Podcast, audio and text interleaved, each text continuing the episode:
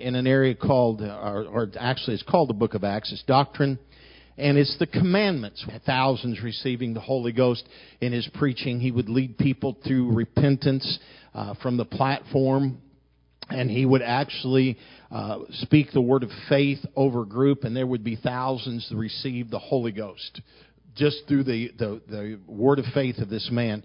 And he, one thing that he said constantly was that he would read and reread the book of Acts over and over again because that truly is that's where we found we find salvation. You do not find salvation in Romans 10.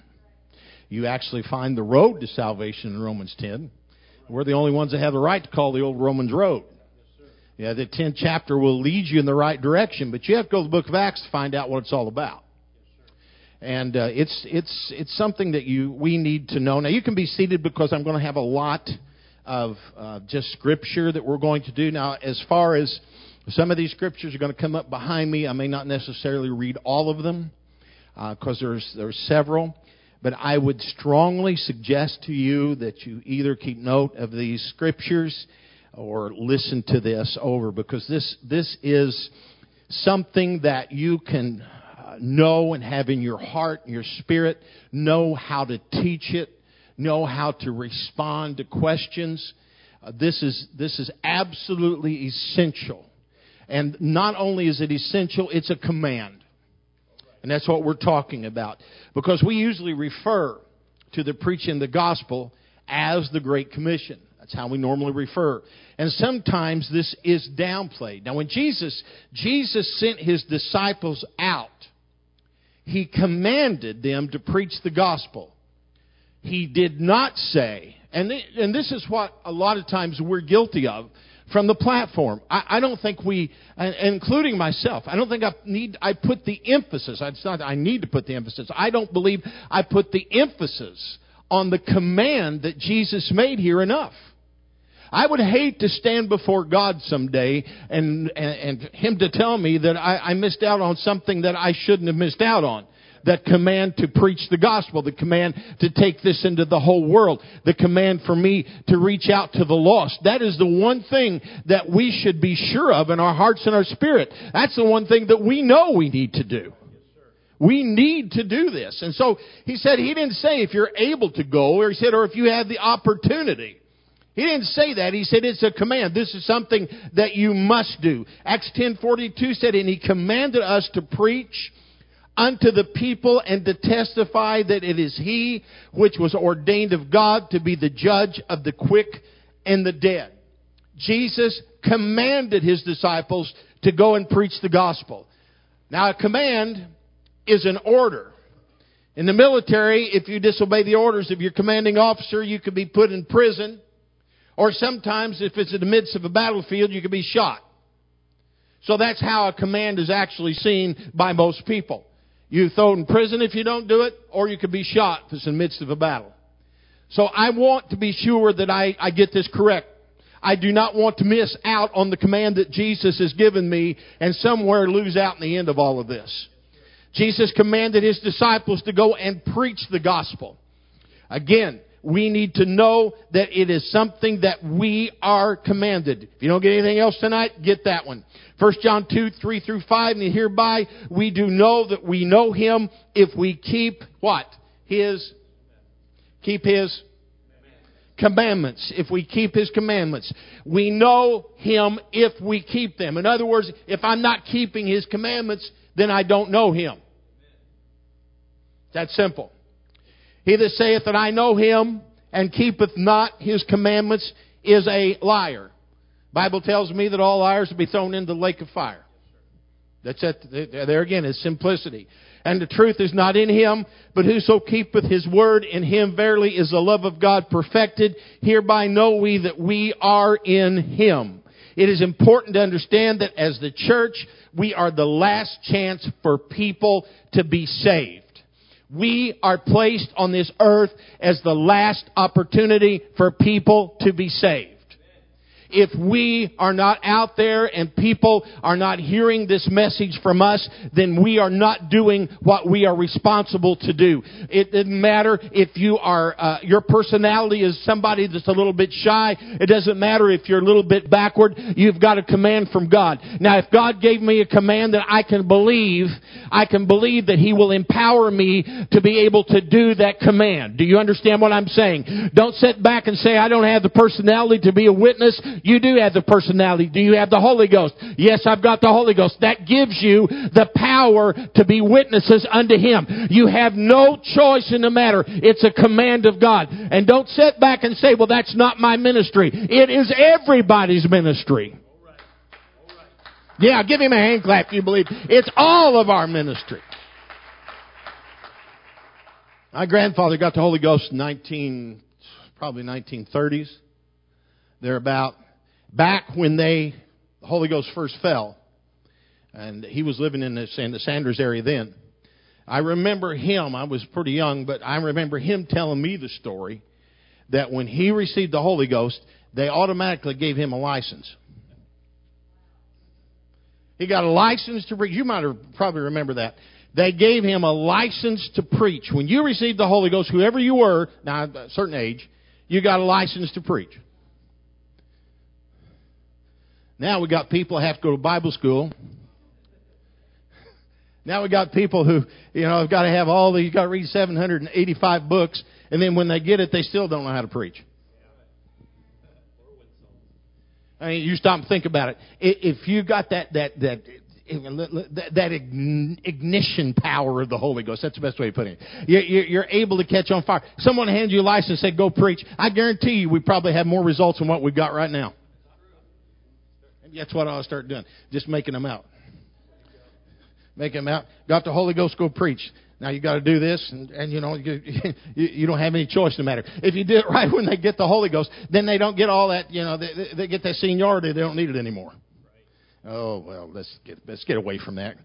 Brother Robertson, what, what are you saying? Well, I'm saying that back then they used to have a lot more people receive the Holy Ghost because everybody thought they were supposed to go out and preach. That's just that simple. It is important again to understand that as a church we are that chance we are that opportunity and, and, and his church, God is eager to use his church in a, in a mighty way with a stretched out arm to convince the world of sin and to turn them from the power of Satan to God so they can be saved. That is what God wants to do. Now in Acts 5, 17 through 32, it's somewhat of a lengthy one. We're going to go through this and read it 5 through 32. Uh, then the high priest rose up and all they that were with him, which is the sect of the Sadducees, and they were filled with indignation and laid their hands on the apostles and put them in a common prison. But the angel of the Lord by night opened the prison doors and brought them forth and said, Go stand and speak in the temple to the people all the words of this life. Do you see that? And when they heard that they entered into the temple early in the morning and taught by the high priest, uh, but the high priest came and they were with him and called the council together and all the senate of the children of Israel and sent to the prison to have them brought. And when the officers came and found them not in the prison, they returned and told, saying, The prison truly found we shut, truly found we shut with all safety, and the keeper standing without before the doors. But when we had opened, we found no man within. Now, when the high priest, and the captain of the temple, and the chief priest heard these things, they doubted of them whereunto this would grow. Then came one and told them, saying, Behold, the men whom you put in prison are standing in the temple. What are they doing? They got out of prison, so they went back to the temple and are teaching the people. Someone give them a license to preach. Then went the captain with the officers and brought them without violence, for they feared the people, lest they should have been stoned. And when they brought them, they set them before the council, and the high priest asked them, saying, Did not we straightly command you that you should not teach in this name. And behold, you have filled Jerusalem with your doctrine and tend to bring this man's blood upon us. We told you not to do this, but you're doing it anyhow. Go on. Then Peter and the other apostles answered and said, We ought to obey God rather than man. This is the one point that you obey God rather than men. A lot of people take the scripture out of context. And, you know, that they'll say, uh, you know, you preach a standard within the church. Well, you know, God's not told me. Well, God just told you because we told you out of the Bible. And they'll throw that scripture at you. You know, we'd rather obey God than men. This is what, you look, keep this in context. That no man can tell you not to be a witness. No man can tell you not to be a witness. You have a responsibility to God to be that witness. And that's why we are witnesses. The God of our fathers raised up Jesus, whom you slew and hanged on a tree. Him hath God exalted with his right hand to be a prince and a savior for to give repentance to Israel and forgiveness of sins. And we are his witnesses of these things, and so is also the Holy Ghost, whom God hath given to them that obey him. Last verse. Is there one more? Should be, yeah. When they heard that, they were cut to the heart and took counsel to slay them. Actually, it was 32, you're right. The apostles were put in prison for preaching the gospel. The angel of the Lord set them free and tells them to go preach. That's what the angel tells them. The apostles preach and then are taken before the council. The council asks them a question. Didn't we command you not to preach?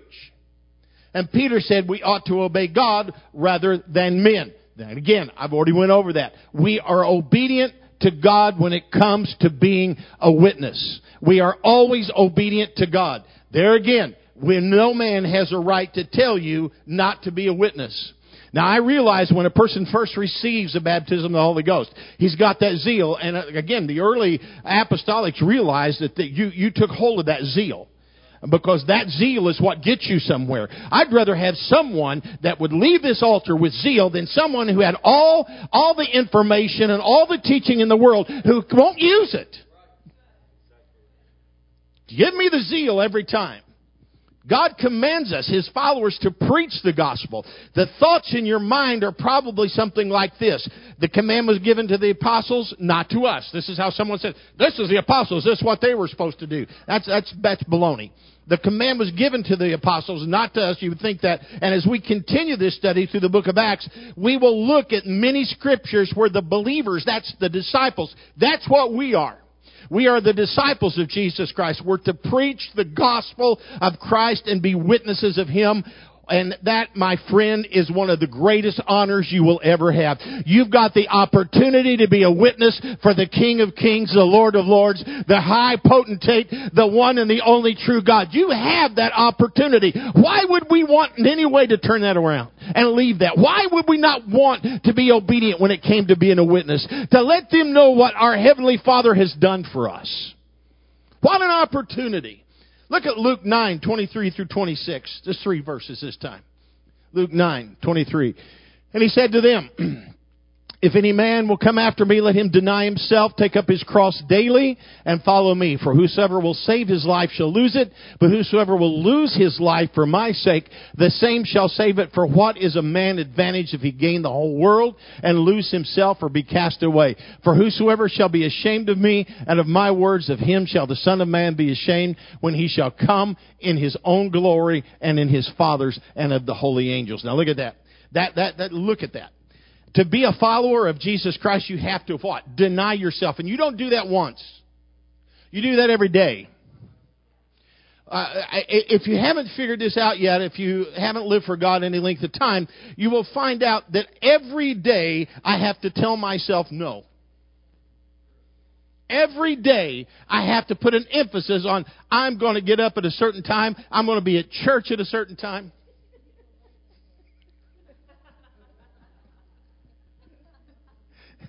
She's been on time. I'm so proud of her. I can quit praying about that. I'm going to tear up that page up there. Every day I have to get up and deny myself because the old man, Rick Robertson, wants to do what he wants to do every day. That's what he wants to do. I have to get up and say, you know, I, I'm not going to read Sports Afield this morning. I'm going to read my Bible. Then I'll read Sports Afield. And I have to, I have to, I have to force myself sometimes to get up and pray. But when I get into prayer, I enjoy it. What is it about us that, that has to force ourselves? That's what it's saying. Deny yourself. Take up your cross because sometimes it's a burden to force yourself to do the things that we're supposed to do.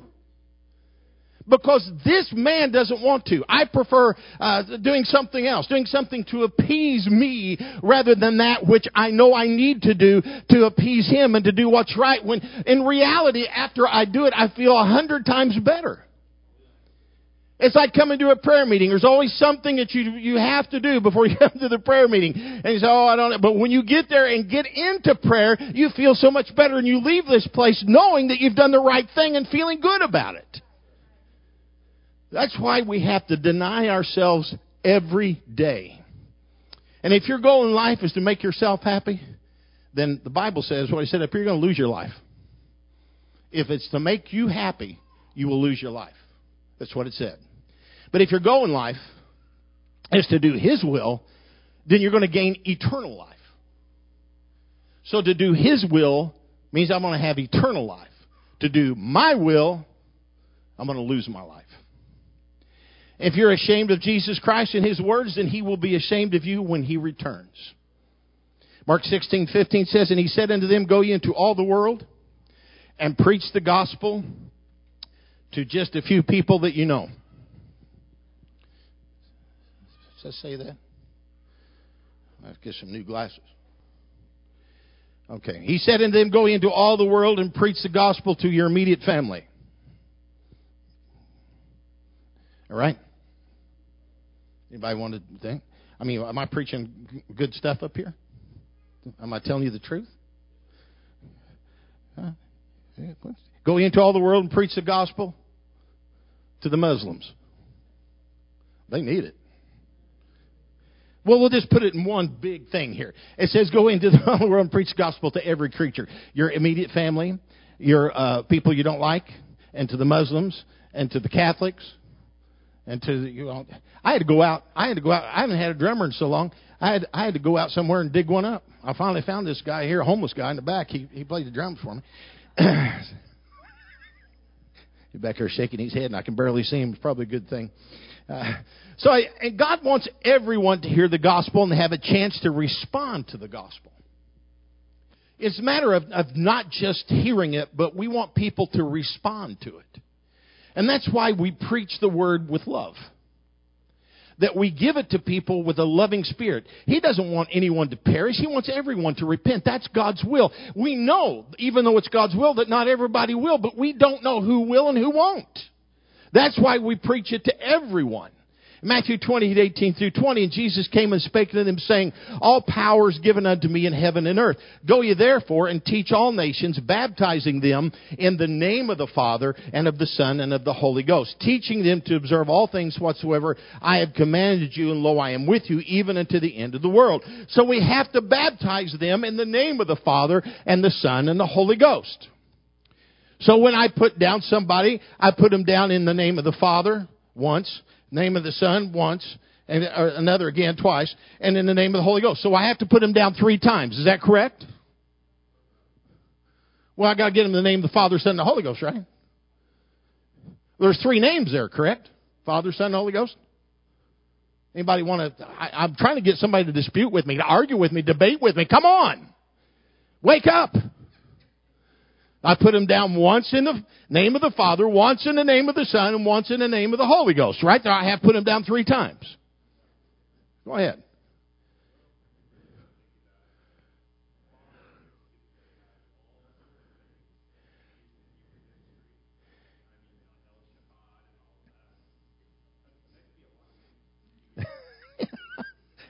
we could get the seven spirits of God in the book of Revelation, so we put them down nine times.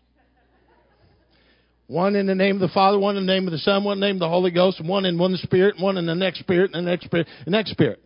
And then we could do what they said. We did, did you get baptized in the name of Cephas? So we could put down one in the name of Rick Robertson. How's that? So we get an even ten. We could go for a dozen. It says baptizing them in the name singular of the Father, Son, and the Holy Ghost. Jesus said, John 5:43, I have come in my Father's name. What name was there? It's not Jesus Christ, because Christ means the anointed one, so it's Jesus. That's one name. What's the name of the Son? Jesus. That's one name. What's the name of the Holy Ghost? John 14:26 said he came that the Comforter shall be sent in His name. What name is that? Jesus. So we put him down one time in Jesus' name, and that's exactly what that's what Peter was saying on the day of Pentecost when he said, "Baptizing in, in the name of Jesus." Now, are you understanding what I'm saying? We are the only ones that are obedient to that scripture because we put them down in the name of the Father, Jesus, in the name of the Son, Jesus, in the name of the Holy Ghost, Jesus. One name, one time you need to be baptized. Hallelujah. That's good preaching. Thank you. Hallelujah. Jesus said that the gospel is to be taught to all nations. Another important aspect is that he told them to teach the new disciples to observe all things that he commanded the disciples. Now Luke 24, 47, and that repentance and remission of sins should be preached in his name. What name is that? Jesus. Among all nations beginning at Jerusalem. Acts 1, 1 through 8. Uh, there's eight verses. You can see it as we go. I'm just going to tell you what it says as she uh, runs through it up here behind me. Jesus, in this case, gave commandments to his disciples before he ascended. They were to wait in Jerusalem until they received the promise of the Father. What was the promise of the Father? It was the baptism of the Spirit. That's when they received the baptism of the Holy Ghost and they spake with other tongues as the Spirit gave the utterance. Why do we seek for people to speak in other tongues? We don't. I seek for people to receive the Holy Ghost. When they receive the Holy Ghost, they will speak with other tongues. That is the evidence of the change and the infilling that Jesus Christ has given them. We all have to have an infilling. We have to have some evidence. We have to know that something has happened. A lot of times when people speak in other tongues, they don't remember it, but there's somebody there that has heard them speak in that heavenly language. What do you say? I want to hear them speak, and then I want to say, do you feel joy? Because well, that's the first thing you should feel when you've received the baptism of the Holy Ghost. It's a joy of the Lord that has entered into you. Righteousness, peace, and joy. I have a peace of heart. I've got righteousness through His righteousness, and I have the joy because God has done a wonderful work in me. Why do I need the Holy Ghost? That is the power. It's going to change this this vile body and it's going to change me and I'm going to have a glorified body and I'm going to be like Him. Oh, aren't you glad you've got the Holy Ghost? And if you haven't, don't you wish you had it right now? You know, God can just give it to you by just raising your hands. God will fill you right where you are.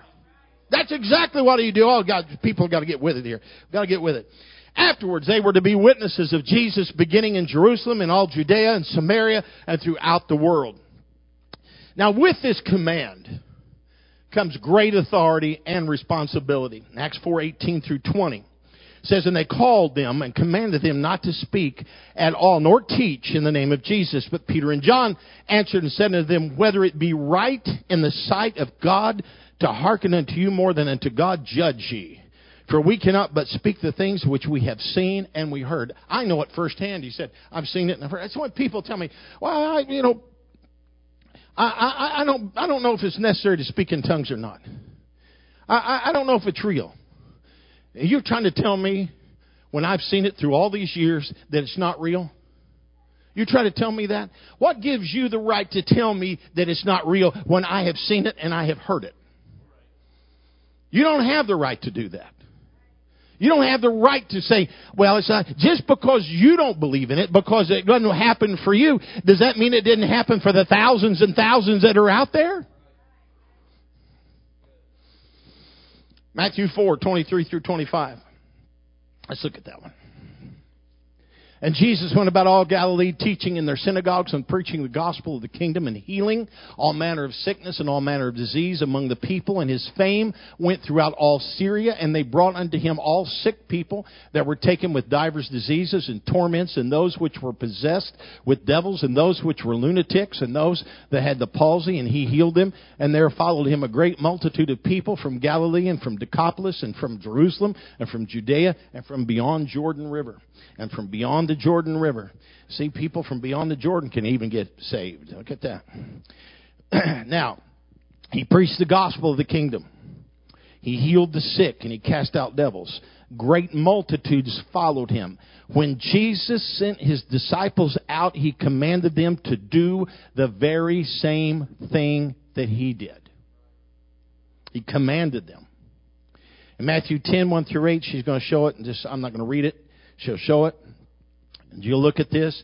Jesus gave his 12 disciples commandments. Preach the good news, including repentance, heal the sick, and cast out devils. Now, this is what he told them to do. It's right there behind me. And Luke 10, 1 through 9, again, I'm not going to read it, but let's look at it. I'm just going to kind of give you a synopsis here. Jesus gave his 70 disciples commandments preach the good news, including repentance, heal the sick, cast out devils. Pretty much the same thing that Matthew 10 said, isn't it? Pretty much the same. When Jesus sent his disciples out to preach the gospel before he ascended to heaven, he had them preach about his death, burial, and resurrection through repentance. That's death. We have to die to the old man.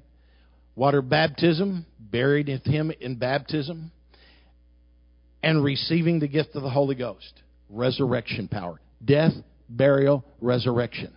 You can die in repentance. You can be buried in water baptism. But if you do not get the resurrection power, you are not going to make it. You hear me? You have to have the resurrection power. 1 Corinthians 15, 1 through 5. Let's read what is the gospel. I'm going to prove what I just said. Moreover, brethren, I declare unto you the gospel which I preached unto you, which also you have received and wherein you stand, by which also ye are saved, if you keep in memory what I preached unto you, unless you have believed in vain. For I delivered unto you first of all that which I also received, how that Christ died for our sins, death, according to the scripture, and that he was buried all right, we know that one buried, and that he rose again the third day according to the scriptures death, burial, and resurrection. And that he was seen of Cephas, then of the twelve. So here we see Paul speaking to the Corinthians, talking about the death and the burial of Jesus Christ, and arising again through the resurrection power. So that, that is, he, he rose again. That's what the gospel is. Our identification, the Bible speaks re- repeatedly that we have to believe the gospel. When we believe the gospel, then we identify with the gospel through, again, death, burial, and resurrection. And we do that repentance, baptism, and the infilling of the Holy Ghost. That's how we identify with it. So we see this, a resurrection of Christ, and also being witnesses. And he said, You're going to be witnesses of these things. Witnesses of what? Witnesses of the power of the death, burial, and resurrection when I have done that myself, when I've received that power, the gospel power, through repentance, water baptism, the infilling of the Holy Ghost, then I have identified and firsthand I know the gospel message. I have seen a part of the gospel. I have seen the death, burial, and the resurrection. I know how it works. So I'm a witness of that. And in the book of Acts, they preached the same way that Jesus taught them. They healed the sick, cast out devils, preaching the gospel and obedience to the gospel. This is how they did it. Look at John 14, 10 through 14. I'll read this one. John 14, 10 through 14. Did I give you that one? Are you getting slow in your old age? I know I never make a mistake. There we go. That's John 14, uh, yeah, 10 through 14. Believest thou not that I am in the Father, and the Father in me? The words that I speak unto you, I speak not of myself, but the Father that dwelleth in me, he doeth the works. Look at that. One God scripture. Believe me that I am in the Father, and the Father in me, or else believe me for the very works I can. If you don't want to believe that I am the one true God, then believe me for the works that's happening here. Look what I'm doing. Go on. Verily, verily, I say unto you, he that believeth on me, the works that I do, shall he do also. And look at this. Greater works. This has always been a real, a real stickler. Greater works than these shall he do because I go unto my Father. He said, the works that I do, he said, you're going to do, and greater works. And whatsoever you shall ask in my name, that will I do, that the Father may be glorified in the Son. I think that, oh, there's one more. If ye shall ask anything in my name, he said, I will do it. He said, The Father that dwells in me does the work. If you believe in me, the works that I do, you will also do, and greater works. Now, first off, what's Jesus saying? He said, You're going to do things greater than I did. Now, we can look at that multiplication simply because a part of Jesus dwelt within each one of those apostles, like a part of Jesus dwells within each person that's received the baptism of the Holy Ghost. So the word is multiplied by the amount of people that are out there. But that's not all of it. A lot of people stop right there. Now, we multiply by teaching, preaching the gospel. We appoint others. We do this. And, and again, it says, Whatsoever you ask in my name, I will do it so that the Father can be glorified in the Son. If you ask anything in my name, he said, I will do it. These are powerful words, and it's important to understand that this was this had to do again with not just preaching the gospel, but is inclusive of preaching the gospel. This is to do with helping people, yes. To believe in Jesus Christ, yes. Which happens through the preaching of the gospel and signs and wonders, yes. But we do greater things. Now, this is the one thing that people miss. There is not one place where you will find that Jesus' shadow ever touched somebody and they were healed. But Peter's did. You see that?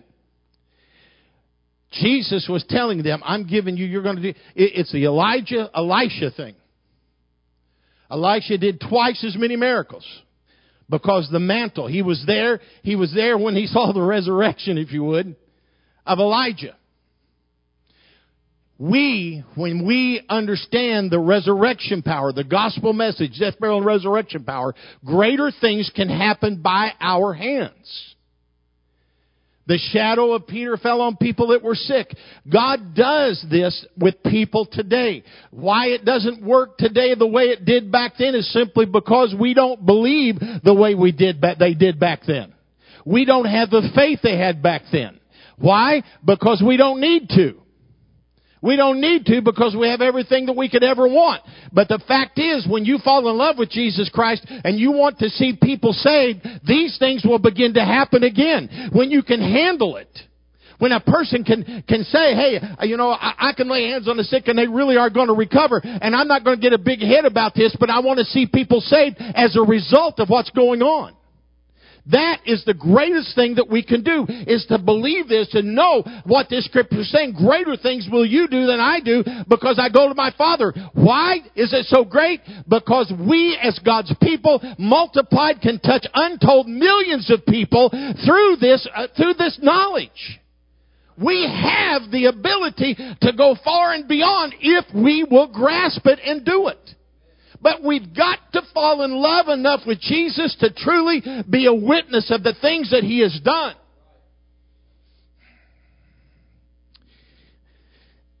John 15, 7, I'm not going to read 7 through 17. It's going to come up behind me, so let's work through it there.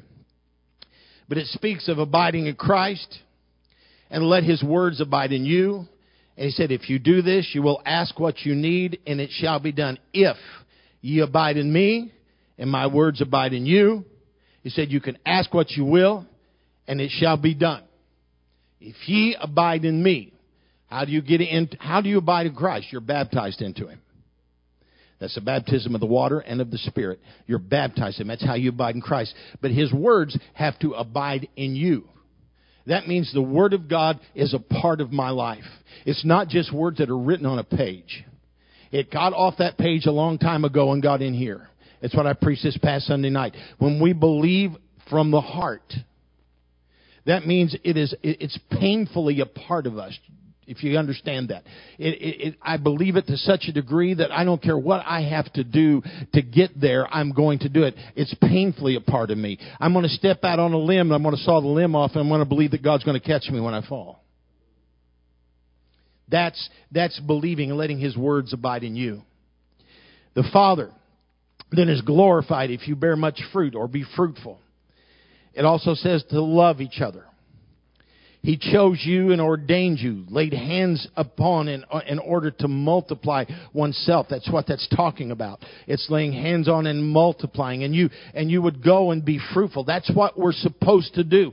We are supposed to. That's why they handed out the, the, the preacher's license to every adult that received the Holy Ghost. Go out and be fruitful, multiply. This is not just for you. This is not just for us in this church, not just for Bloomington, not just for the area surrounding us, not just for Indiana, it's for the whole world. It's for the whole world. That your fruit, he said, would remain, that whatever you ask in his name, he would give it to you. And he will. Acts 4, 18 through 33. Let's look, I'm going to read that one. Acts 4. I probably didn't write those down for you. I'm sorry. I think I got moving too quick. Acts 4, 18 through 33. And they called them, and they commanded them not to speak at all, nor teach in the name of Jesus. But Peter and John answered, saying unto them, Whether it be right in sight of God, and hearken you more than unto God, judge ye. I think I read that one before, but let's just keep going. For we cannot but speak the things which we have seen and heard. So when they had further threatened them, they let them go, finding nothing how they might punish them because of the people. For all men glorified God for that which was done. For the man was above forty years old in whom this miracle of healing was showed. And being let go, they went to their own company and reported all that the chief priest and the elders had said unto them. And when they heard that, they lifted their voice to God with one accord and said, Lord, thou art God which hast made heaven and earth and the sea and all that in them is. Who by the mouth of thy servant David has said, Why did the heathen rage and the people imagine vain things? The kings of the earth stood up, and the rulers were gathered together against the Lord and against his Christ. For of a truth against thy holy child Jesus, whom thou hast anointed, both Herod and Pontius Pilate with the Gentiles and the people of Israel were gathered together. For to do whatsoever thy hand and thy counsel determined before to be done. And now, Lord, behold their threatenings, and grant unto thy servants that with all boldness they may speak thy word. Look at that. With all boldness, grant it to us. That's what we need to pray. We need to pray this prayer. God, give us the boldness by stretching forth thine hand to heal, and that signs and wonders may be done by the name of thy holy child Jesus. And when they had prayed, the place, look at this, the place was shaken because the prayer was not a selfish prayer. They wanted the people reached. They wanted boldness to reach them. The place was shaken where they were assembled together and they were all filled with the Holy Ghost. Refilled, really. They were refilled with the Holy Ghost. All Holy Ghost, and they spake the word of God with boldness. Sometimes, if you're not, you don't have the boldness, what you need to do is come down here and pray to your talking tongues again. That's what you do. Get a renewing of that boldness all over again. The church was threatened. People glorified God due to the miracle that had been done. Crippled man was healed. A result of this miracle was that 5,000 people believed the gospel and the Lord was glorified. Believers had a prayer meeting where they asked the Lord to give them boldness to preach the gospel through signs and wonders. God granted their prayer. Now, whatever you need to have in order to preach the gospel, you ask Him and He will grant it because that is God's desire. That is His will. God commands us to go and be fruitful by healing the sick, casting out devils, and preaching the gospel of the Lord Jesus Christ. Whatever you need in order to make this happen, ask of Him and He'll give it to you. This is not to satisfy your wants, but to enable you to preach the gospel. This is not selfish. Do you believe that God in any way is going to deny you this? The only way He's going to deny you if you're selfish, if you want to eh, consume something on your own lust, that's when He denies you. But this is not something we consume on our own lust. This is something that people need. This is God's will. Romans 15 18 through 19, he said, For I will not dare to speak of any of those things which Christ hath not wrought by me to make the Gentiles obedient by word and deed. Though mighty signs and wonders by the power of the Spirit of God, so that from Jerusalem and round about into Illyricum, I have fully preached the gospel of Christ. It's taking the gospel to the streets and from house to house. That's what the book of Acts tells us. Heal the sick, cast out devils, preach the gospel of the kingdom. Folks, it's not about us. It is certainly not about us. It's about Jesus Christ. Now, I'd like to go a little bit further. I didn't make it, but I will do this. you have any questions, comments, uh, anything that you can add to what I just said concerning the book of Acts. You know, we're going to be in the book of Acts for a while. If you have anything that you would like to add to this, here, you're such a mild speaker. Yes, you are. Multiplication okay. um, and the impartation, the laying of hands has been so important, and I believe God's been just giving me so much revelation on it. And I think the, the early church did it. They knew how to do it, and, and that was one of the keys of them having the power and having the authority to do what they did. And you mentioned, you know, with, with your dad and others that, you know, when they received, they, they, they gave them that authority. Yep. They gave them the delegated authority, and they sent them forth. And I told Brother Brother Ayers um, uh, after we had the prayer meeting last last uh, Wednesday night um, at the prayer journey that he carries an anointing with him of intercession Yes, he does. and I've and I've seen um, in in in my own ministry at the altar, uh, different times and, and conferences, um, I've been able to impart uh, that unto people. I've seen them break through for the first time ever, getting into the spirit of uh, intercession. Right. Right. And I just I feel like we need to encourage each other to to impart the gifts that, that God has given us.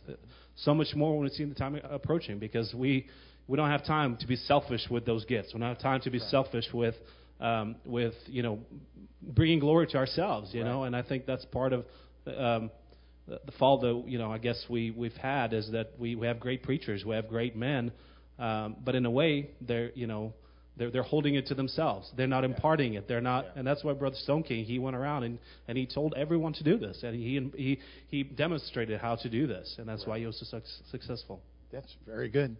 Why, why, you know, one of the, the main things, one of the things that's always been a, my pet peeve, I suppose, is, um, you know, that no flesh should glory in his presence. And I've talked about that several times. Uh, why is it? Why is it that we we don't go forward and, and use and impart our gifts? Because I, I'm, I'm going to say something here that's going to make you probably raise your eyebrows, but uh, I was I was a part of it. I'd never seen it before and uh, I, I was in it was in the Philippines in Manila, and we, uh, uh, Brother Wolfram, we were there. I was I was teaching in a I was teaching in a seminar on gifts, and when it, it came his time to teach, he he he went through what he was teaching. Then he asked, he asked anybody out there. Now there was a lot of these were ministers. There was a lot of them. He asked him, "Do you feel like you have that gift? I want you to come up, come forward." And he was actually speaking on prophecy. And he laid hands on that guy and he said, Now prophesy. Now you talking about putting them in a in a position. Now you prophesy. And he was a of course Filipino minister. And he did. You know, he prophesied and he felt like that. I know these were ministers, but I'm saying, you know, to put someone in that position, a lot of people would have looked down on that and thought, well, you know, well, you're trying to to make him have a gift. God's not giving it to him. He did have the gift. He just needed to be released. He just needed to to get out of himself and out of the fear that's associated with that. Now I know, I know, there's other people here feared of, stepping out. I know you. I'll point at you because I can give you grief. Uh, we had a tongues on Sunday morning, and he came up to me later and said, I know I should have stepped out and done it. But it's just that fear that stops us from doing that last, or that first little step, not the last, it's a first little step to be able to be what we need to be. And, and folks, listen to me. You can go out, and I've, I've had this happen to me. You can go out and, and be in a restaurant, and you don't have to be an idiot about it. But I, I've had, I had remember one particular instance when there was a, a couple had a, a child, and, and, uh, and I, the child looked normal. I, there was nothing abnormal, but God kept prompting me to ask them, and I asked them if I could pray for the child. And it turned out, it turned out that I forget now what she had. She had a disease, a killing disease. And uh, and when I said, "May I pray for him?" I just feel like I I I should do that. And if you don't want me to, and that's how I said it, that's fine. You're not going to hurt my feelings. And of course, they wanted me to, and I prayed for them. And they were good enough to about two weeks later for them to send me a letter and let me know that they took that child in and it was completely healed. So, so I'm saying when you feel those things and you don't act on them, and you again, you don't have to say, oh, "I'm going to, you know, go lay hands, start talking in tongues." You don't have to do that. You can just quietly pray for it. God hears that prayer because He's given you that anointing for that, that particular reason. There's some people in here tonight that you have got you have got gifts of healing as a part of your ministry. You, you know, th- there's others in here that have uh, prophetic ministries. You know, there's there's people in here that I, I know have had the word of wisdom and word of knowledge, and, and you've and you've used them before. But you let these things go dormant because somehow you feel like that you you know you're not good enough, or there's other people more worthy than you. When God wants to use you, he wants you to step out. And when you begin to step out, I, I really believe this. We, we multiply when we step out and use what God has given us. Then that's when we begin to multiply. That's when we begin to get other people that will do the same thing. You know, it takes one person sometimes to step out and say, well, if they can do this, then I can do what I feel like God wants me to do. Anybody else have anything to say? Add to. Go ahead, brother. Here. I'll let you. Uh,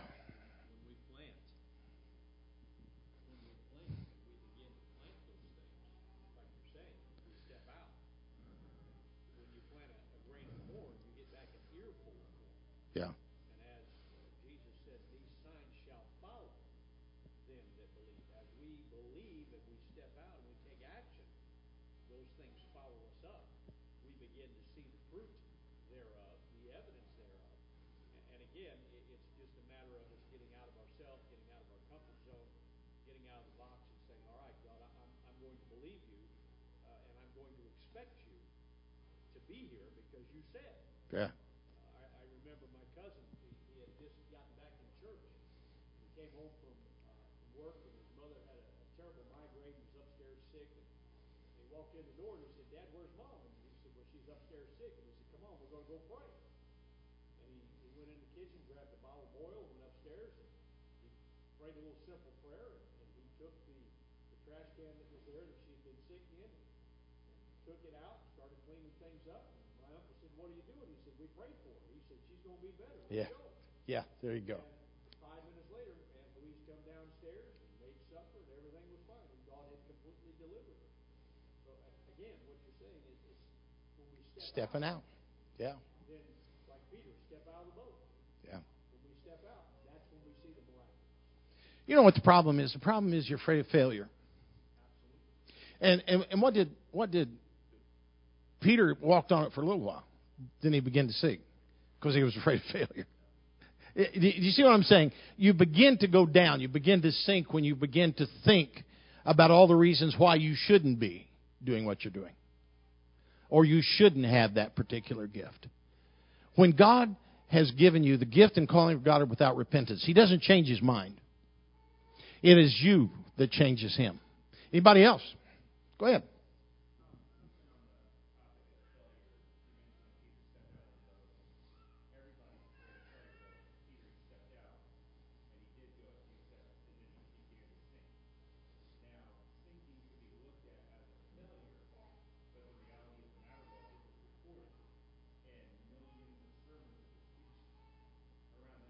Excellent. Yeah.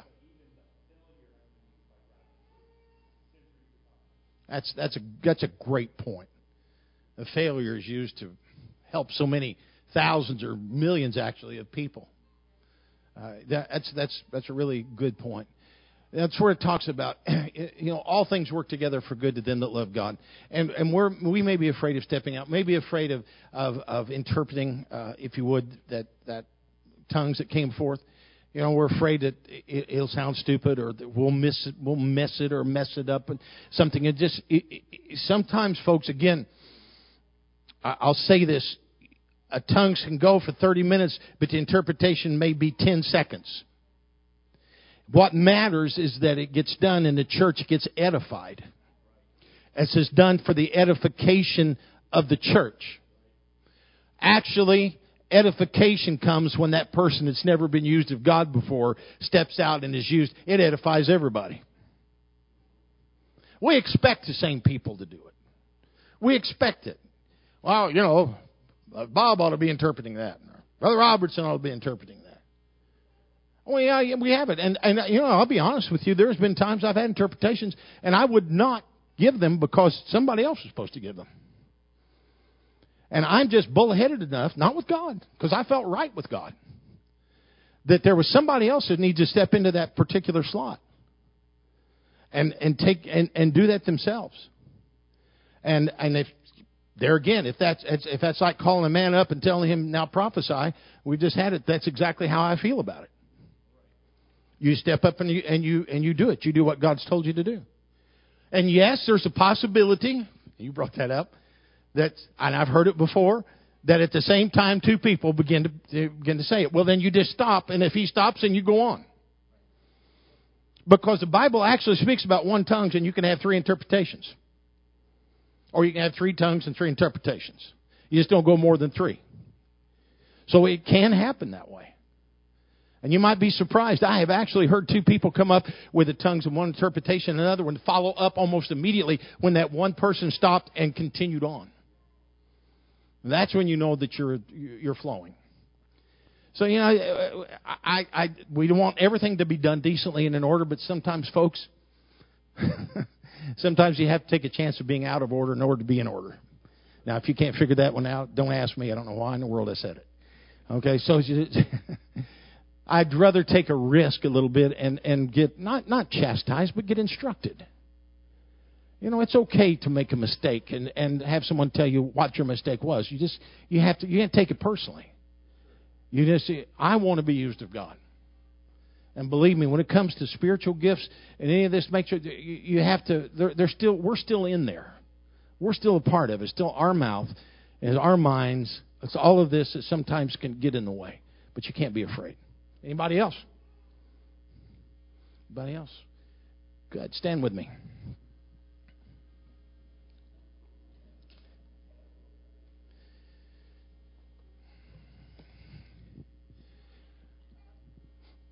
Opportunities.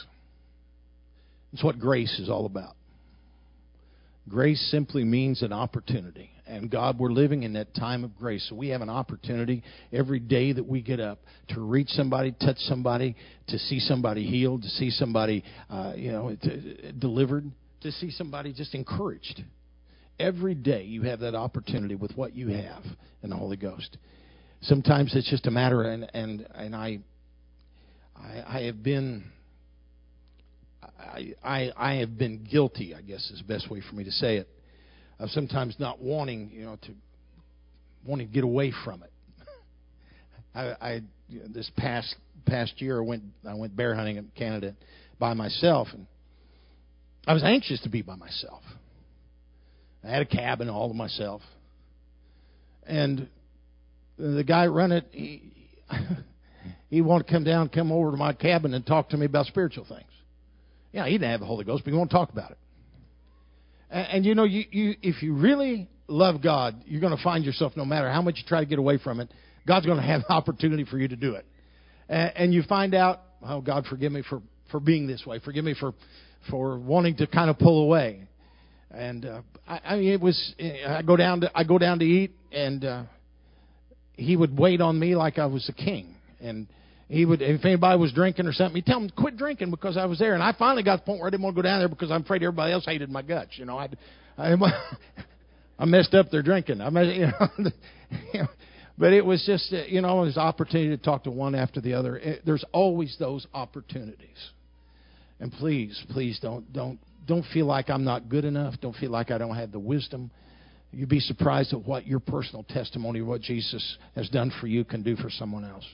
You'd be so surprised. Let's raise our hands to the Lord. Thank you, Lord, for your blessings, your goodness, your mercy. We praise, we honor you, we glorify you, and we thank you, Lord. I pray that you touch each and every one. God, allow your word to so deeply, God, be entrenched within our hearts, God, that we can always, Jesus, pull, pull something out when we need to. Let the opportunities arise, and I bind every unclean spirit that would try in any way to, to, to tell people that they weren't worthy of what you have done. I bind it now, and let them have that opportunity to do wonderful things in your name.